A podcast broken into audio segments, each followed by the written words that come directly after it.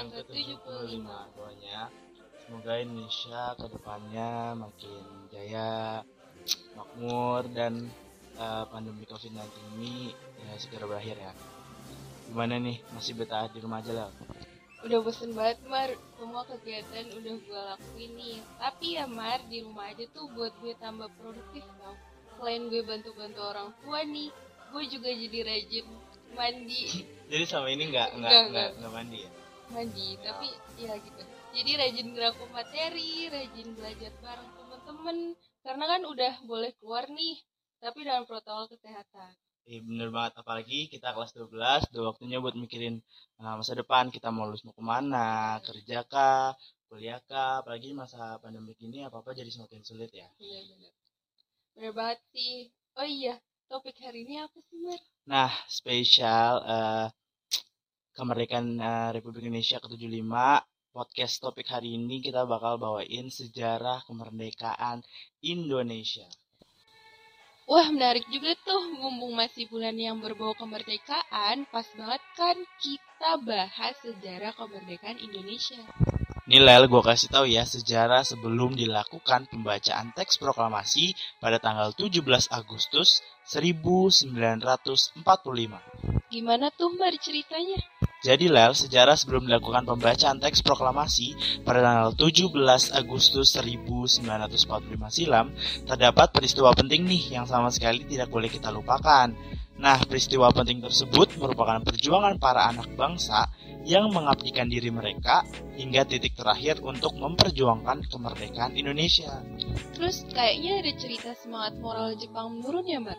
Nah, bener banget, Lel. Kenapa tuh Mar? Kok bisa menurun gitu semangat moralnya? Jadi, hal yang mulai menurunkan semangat moral tentara Jepang di seluruh dunia berakar dari dijatuhkannya bom atom di kota Hiroshima oleh Amerika Serikat pada tanggal 6 Agustus 1945 dan ditambah lagi pada tanggal 9 Agustus 1945 bom atom kedua dijatuhkan di kota Nagasaki yang menyebabkan Jepang pada akhirnya menyerah kepada Amerika Serikat dan sekutunya. Oh begitu ternyata. Terus momen tersebut dimanfaatkan oleh Indonesia kan untuk memproklamasikan kemerdekaannya? Tentunya momen tersebut dimanfaatkan oleh Indonesia. Oh ya teman-teman, gue ada satu cerita nih sejarah Indonesia yang menurut gue menarik banget buat dibahas. Gue tau nih kayaknya pasti uh, peristiwa Rengas Dengklok kan? Ya bener banget. Kalau tahu sih menarik banget kan ceritanya. Tau lah gue pasti nggak jauh-jauh dari Rengas Dengklok kalau udah ngomongin kata kemerdekaan. Tapi bener lah ke kata lu ceritanya itu sangat menarik banget buat dibahas. Jadi ya buat teman-teman nih yang belum tahu di saat peristiwa itu Jepang kan yang ngasih janji kemerdekaan. Padahal Jepang itu hanya menjaga ketertiban sampai sekutu atau Belanda datang. Nah iya bener banget. Terus golongan tua setuju-setuju aja kan sama perkataan Jepang? Yap, betul banget. Dan golongan muda pengen cepet-cepet nih buat merdeka. Pokoknya oke okay, fix buruan kita merdeka. Tapi lel golongan tua ini tetap kokoh. Tidak tunggu prosedur dan arahan dari Jepang dulu. Nggak semudah itu, tapi golongan muda menyerah. Golongan muda langsung menyusun strategi. Gimana tuh strateginya, Lel? Jadi, perwakilan golongan muda ini membawa Soekarno-Hatta pada 16 Agustus 1945 ke ke mana Ke Rengas Dengklok kan pastinya. Ya, bener banget. Nah, kenapa dibawa ke Rengas Dengklok agar tidak terpengaruh Jepang dan mengikuti arahan Jepang dalam mempersiapkan kemerdekaan RI? Tapi kan 16 Agustus 1945 sidang PPKI pertama lah. Nah, maka dari itu, Mar, Pak Ahmad Subarjo panik nih. Kok Soekarno-Hatta ngilang gak ada di sidang PPKI? Pasti Pak Ahmad Subarjo nanya ke golongan muda ya? Ya, bener banget. Nah, golongan muda ini gak mau ngasih tahu. Pasti dong, tapi akhirnya Pak Ahmad Subarjo ini mau menuruti golongan muda kan asal mereka memberitahu. Ya, benar banget. Dan Pak Ahmad Subarjo pun menjemput Soekarno-Hatta dari Ngasdengklok ke Jakarta. Dan mereka mantap akan segera menyusun naskah proklamasi kemerdekaan dan memproklamasikannya pada 17 Agustus 1945. Dan Sultan Syahrir mendengar Jepang sudah menyerah pada sekutu di radio BBC London. Nah, ada lagi nih Mar cerita menarik yang orang lain belum tentu tahu. Apalagi nih Lal? Gue mau nanya dulu ke lu. Lu tau gak sih naskah proklamasi tulisan tangan Soekarno dicampakkan atau dibuang? Serius Lal, kok bisa? Nah, kan lu belum tahu nih. Ini deh gue mau cerita. Jadi, Burhanuddin Muhammadiyah menyimpan naskah proklamasi yang asli itu karena dia sebagai wartawan sangat sadar betapa pentingnya bukti otentik.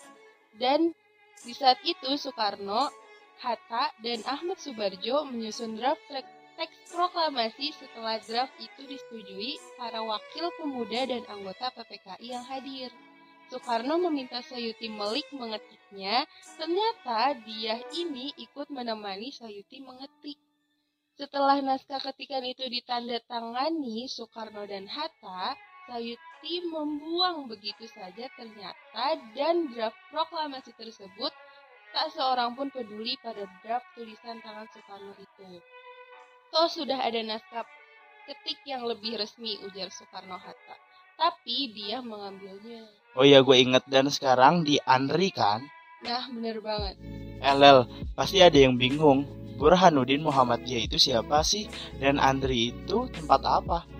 Nah, Burhanuddin Muhammadiyah atau disebut BM Dia adalah seorang jurnalis yang juga lincah loh sebagai aktivis politik semasa pendudukan Jepang dan menyelamatkan draft proklamasi ketika tak seorang pun menghiraukan dan Andri kepanjangan dari Arsip Nasional Republik Indonesia yang menjaga harta karun dokumen bangsa dan menjaga teks proklamasi yang ditulis oleh tangan Soekarno-Hatta. Wah menarik ya Mar pembahasan yang kita bahas hari ini. Ya juga ya Lel, menurut lu gimana sih peran generasi muda dalam mengisi kemerdekaan di masa kini?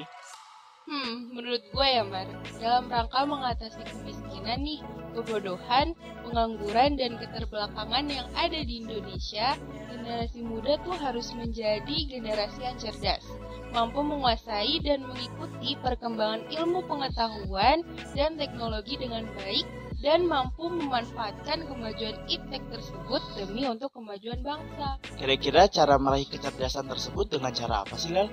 Kecerdasan itu dapat diraih jika generasi muda mau belajar dengan giat dan pantang menyerah. Tapi kan Lel, zaman sekarang banyak tantangan dan hambatan yang akan dihadapi baik berupa penyalahgunaan ilmu pengetahuan dan teknologi itu sendiri maupun sikap malas yang dapat menghambat generasi muda untuk belajar dengan baik. Maka dari itu, Mar, generasi muda harus mampu nih mengatasi hambatan dan gangguan tersebut dengan cara tetap terfokus belajar untuk mendapatkan manfaat yang baik dari apa yang mereka pelajari demi kemajuan bangsa. Gitu, kalau menurut lo gimana? Menurut gue ya berkait, berkaitan dengan sakit menyakit, generasi muda yang sehat adalah aset bangsa nih dalam pembangunan. Gimana sih agar tercipta generasi yang sehat? Mereka harus selalu berperilaku sehat dengan cara menjaga kebersihan diri, makan makanan yang sehat, dan rajin berolahraga sehingga terjadi terjaga kesehatannya. Di masa pandemi COVID-19 ini, mereka harus selalu melakukan protokol kesehatan dengan baik, sehingga terhindar dari tertular wabah penyakit ini. Bahkan mereka harus menjadi pelopor dan penggerak bagi masyarakat untuk selalu berperilaku hidup sehat. Bener banget. Kira-kira, menurut kalian gimana sih peran generasi muda dalam mengisi kemerdekaan di masa kini? Peran generasi muda dalam mengisi kemerdekaan. Dalam menyambut HUT RI ke-75, tentu akan sangat berbeda rasanya jika tak ada lagi upacara kenaikan bendera. Tak lagi melaksanakan kegiatan lomba 17-an secara ramai-ramai. Namun, hal tersebut seharusnya tak akan mampu mematahkan rasa kita untuk mengorbankan api semangat yang membara dalam mempersiapkan perayaan hari lahirnya bangsa kita tercinta. Di tengah rasa kekhawatiran masyarakat, di sinilah peran generasi muda seharusnya aktif dalam menciptakan sebuah rasa nasionalisme yang tinggi kepada masyarakat luas. Dengan cara membuat sesuatu hal yang unik dan menarik bertemakan semangat jiwa nasionalis. Sehingga masyarakat dapat mengesampingkan rasa khawatir tersebut dengan berbalik memiliki rasa antusias dan semangat yang tinggi untuk melihat sang-sang kamera putih menjulang tinggi dan berkibar dengan gagah tepat di hari kemerdekaan bangsa Indonesia. Saat ini, situasi melek teknologi sudah pasti akan harus dirasakan oleh setiap kalangan, terutama kalangan muda seperti kita yang harus tetap berekreasi meskipun di rumah saja. Tuntunan karya yang kreatif dan inovatif sudah jelas akan membuat orang lain menjadi termotivasi untuk membuat karya yang lebih kreatif. Inisiasi pergerakan generasi muda inilah yang akan ikut turut menyukseskan kemerdekaan bangsa Indonesia. Selain itu, banyak pula beberapa kegiatan lain yang dapat dilakukan untuk mengisi waktu luang seperti mengikuti kegiatan seminar online atau istilah yang kita kenal adalah webinar dengan tema-tema yang menarik agar kita selama di rumah pun akan mendapatkan wawasan-wawasan yang luas. Dengan wawasan yang luas tersebut akan menjadi bekal kita para generasi muda untuk menjalani kehidupan dan bermasyarakat dengan baik. Kondisi saat ini sebaiknya dapat diambil hikmahnya dengan bijak. Perjuangan para generasi muda untuk membangkitkan kembali rasa semangat masyarakatlah yang dibutuhkan dalam menyambut dan menyongsong hari kemerdekaan bangsa Indonesia. Sehingga kita akan tetap dapat memaknai hari, kemerdeka hari kemerdekaan bangsa Indonesia dengan hikmat serta mengenang kembali perjuangan para pahlawan nasional dalam merebut kemerdekaan dari penjajah. Semangat nasionalis para generasi muda yang akan membuat negara kita maju hingga dapat mengguncangkan dunia dengan sejuta kebanggaan. Ada lagi nih fakta kemerdekaan yang diajarin di sekolah. Apa tuh lah ceritanya? Cerita tentang pahlawan bersenjata kamera, kakak beradik mundur. Kayaknya gue pernah denger deh ceritanya. Nih gue ceritain ya, jadi ada dua kakak beradik yang bernama Alex Mundur dan Pras Mundur. Nah, di saat hari proklamasi kemerdekaan, mereka lah yang mendokumentasikannya, tapi perjuangan buat mendokumentasikannya penuh drama nih. Jadi, Alex Mundur ini ditanya sama Franz Mundur. Franz udah dapet fotonya. Alex menjawab, udah bang, tapi tentara Jepang mau datang tuh. Terus Franz ini meminta Alex untuk kabur dan amankan negatif filmnya, jangan sampai ketemu sama tentara Jepang. Terus Alex mengubur negatif filmnya di bawah pohon kan? Yap, bener banget. Untung aja si Alex kubur negatif filmnya di bawah pohon. Kalau enggak negatif filmnya di kita tentara Jepang. Wah, ternyata menarik juga ya Lel. Sejarah kemerdekaan kita banyak sekali cerita pengorbanan para pahlawan dan pemuda bangsa yang mengabdikan diri demi negara kita sendiri. Salah satu ucapan Presiden Soekarno yang paling dikenal Perjuanganku lebih mudah karena melawan penjajah, namun perjuanganmu akan lebih sulit karena melawan bangsa sendiri. Maksud dari ucapan Bapak Presiden Soekarno ini untuk mengingatkan ancaman yang dihadapi bangsa Indonesia setelah merdeka. Seperti di zaman sekarang ini. Kita sudahi podcast spesial kemerdekaan pada hari ini. Semoga kita dapat belajar dari sejarah kemerdekaan kita Sing-singkan lengan baju untuk bersama bahu-membahu merayakan Hari Kemerdekaan NKRI. Kurang dan lebihnya mohon dimaafkan. Wabillahi taufiq wal hidayah. Wassalamualaikum warahmatullahi wabarakatuh.